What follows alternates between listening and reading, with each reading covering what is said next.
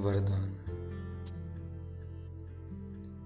सावन का सोमवार और मंदिरों में भीड़ लगना तो आम बात है। यही मंदिर ही तो है जहाँ मनोकामनाएँ लेकर कई लड़कियाँ पहुँचती हैं। आधुनिकता के इस समय में कई जवान लड़के भी पहुँच जाते हैं। यह एक भक्तिमय भाव से स्वयं के लिए जीवन साथी मांगने का सुनहरा अवसर होता है। शिव जी का मंदिर देखने में बहुत ही मनमोहक लग रहा है, जो कि स्वाभाविक है, क्योंकि उसे स्वयं राधिका ने अपने आराध्य के लिए श्रद्धा और अपनत्व से सजाया है।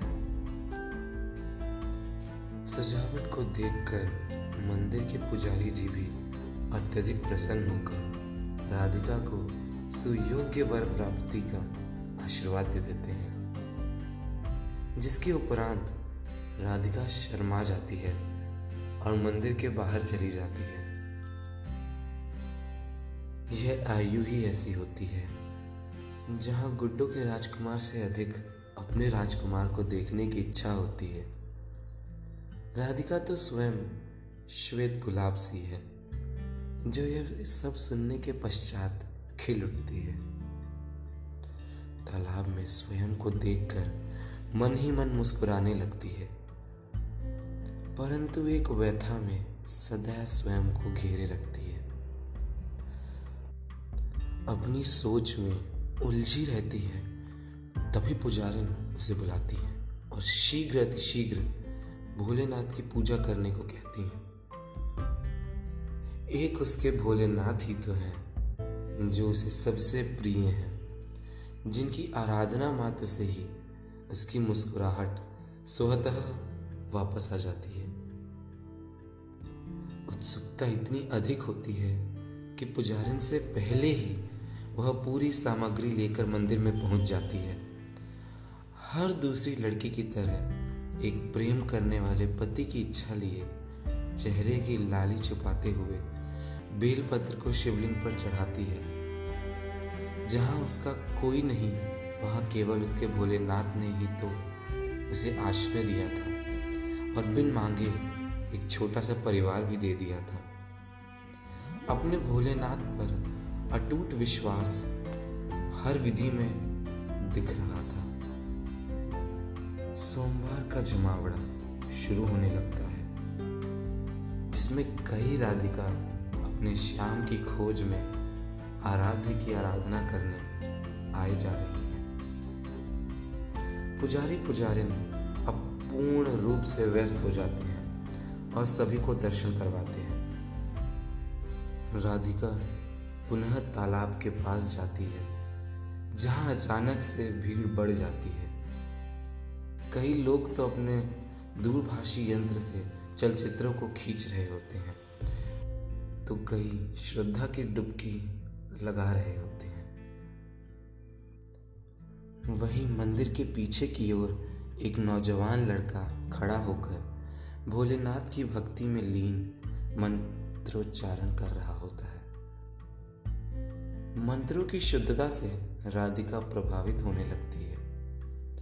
मंत्रों के उच्चारण को सुन वह मंत्र मुग्ध हो जाती है और एक अपरिचित की ओर आकर्षित होकर खींची चली जाती है। पूरी दुनिया से अलग वह लड़का एकांत स्थान पर, तालाब के संकटजनक स्थान पर खड़ा होकर मंत्रोच्चारण कर रहा था। गंभीरता को देखते हुए राधिका अपना कर्तव्य समझती है कि समीप जाना आवश्यक है। भक्ति में लीन एक भक्त को राधिका रोक नहीं पाती है और समीप पहुंचकर वह स्वयं भी कहीं खो जाती है। लड़का देखने में भी बहुत सुंदर लग रहा था, जिसकी शरीर भी आकर्षक थी और सूर्य की लालिमा उसके चेहरे पर चमक रही थी। एक वधु की चाहत तो उसके मन में भी थी, जो चेहरे से झलक रही राधिका जैसे ही उसको छूने जाती है, भूमि पर फिसलन की वजह से वह तालाब के गहरे हिस्से में गिर जाती है। जैसे मेनका ने विश्वामित्र की तपस्या को भंग कर दिया था, उसी प्रकार राधिका की चीतकार ने अभिषेक की तपस्या को भंग कर दिया। परंतु यह भंग तो स्वयं भोलेनाथ की इच्छा है। अभिषेक तुरंत तालाब में छलांग लगाता है और राधिका को थाम लेता है। पानी की गहराई अभिषेक को भी पता चलती है और वह राधिका को एक हाथ से, अधिकार से पकड़ लेता है। एक हाथ से तैराकी करके दूसरी ओर के छोर पर पहुंचकर बाहर निकलता है। राधिका घबराई हुई होती है तभी अभिषेक उसे गौर से देखता है और कुछ देर के लिए उसकी मासूमियत में खो जाता है। कुछ समय उपरांत दोनों एक दूसरे की व्याधि से बाहर निकलकर होश में आते हैं और साथ ही में धन्यवाद कहने लगते हैं।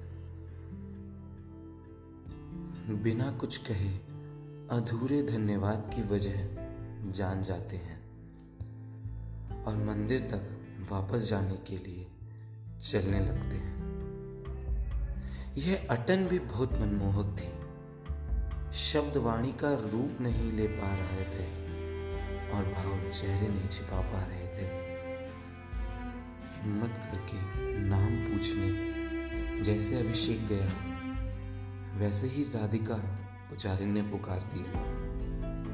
राधिका तुरंत दौड़ी और कुछ अधूरी बातें छोड़ गई यह वर दान भोलेनाथ का ही तो रचा था, जो पूरा मिलन केवल उन्हीं दोनों के बीच था।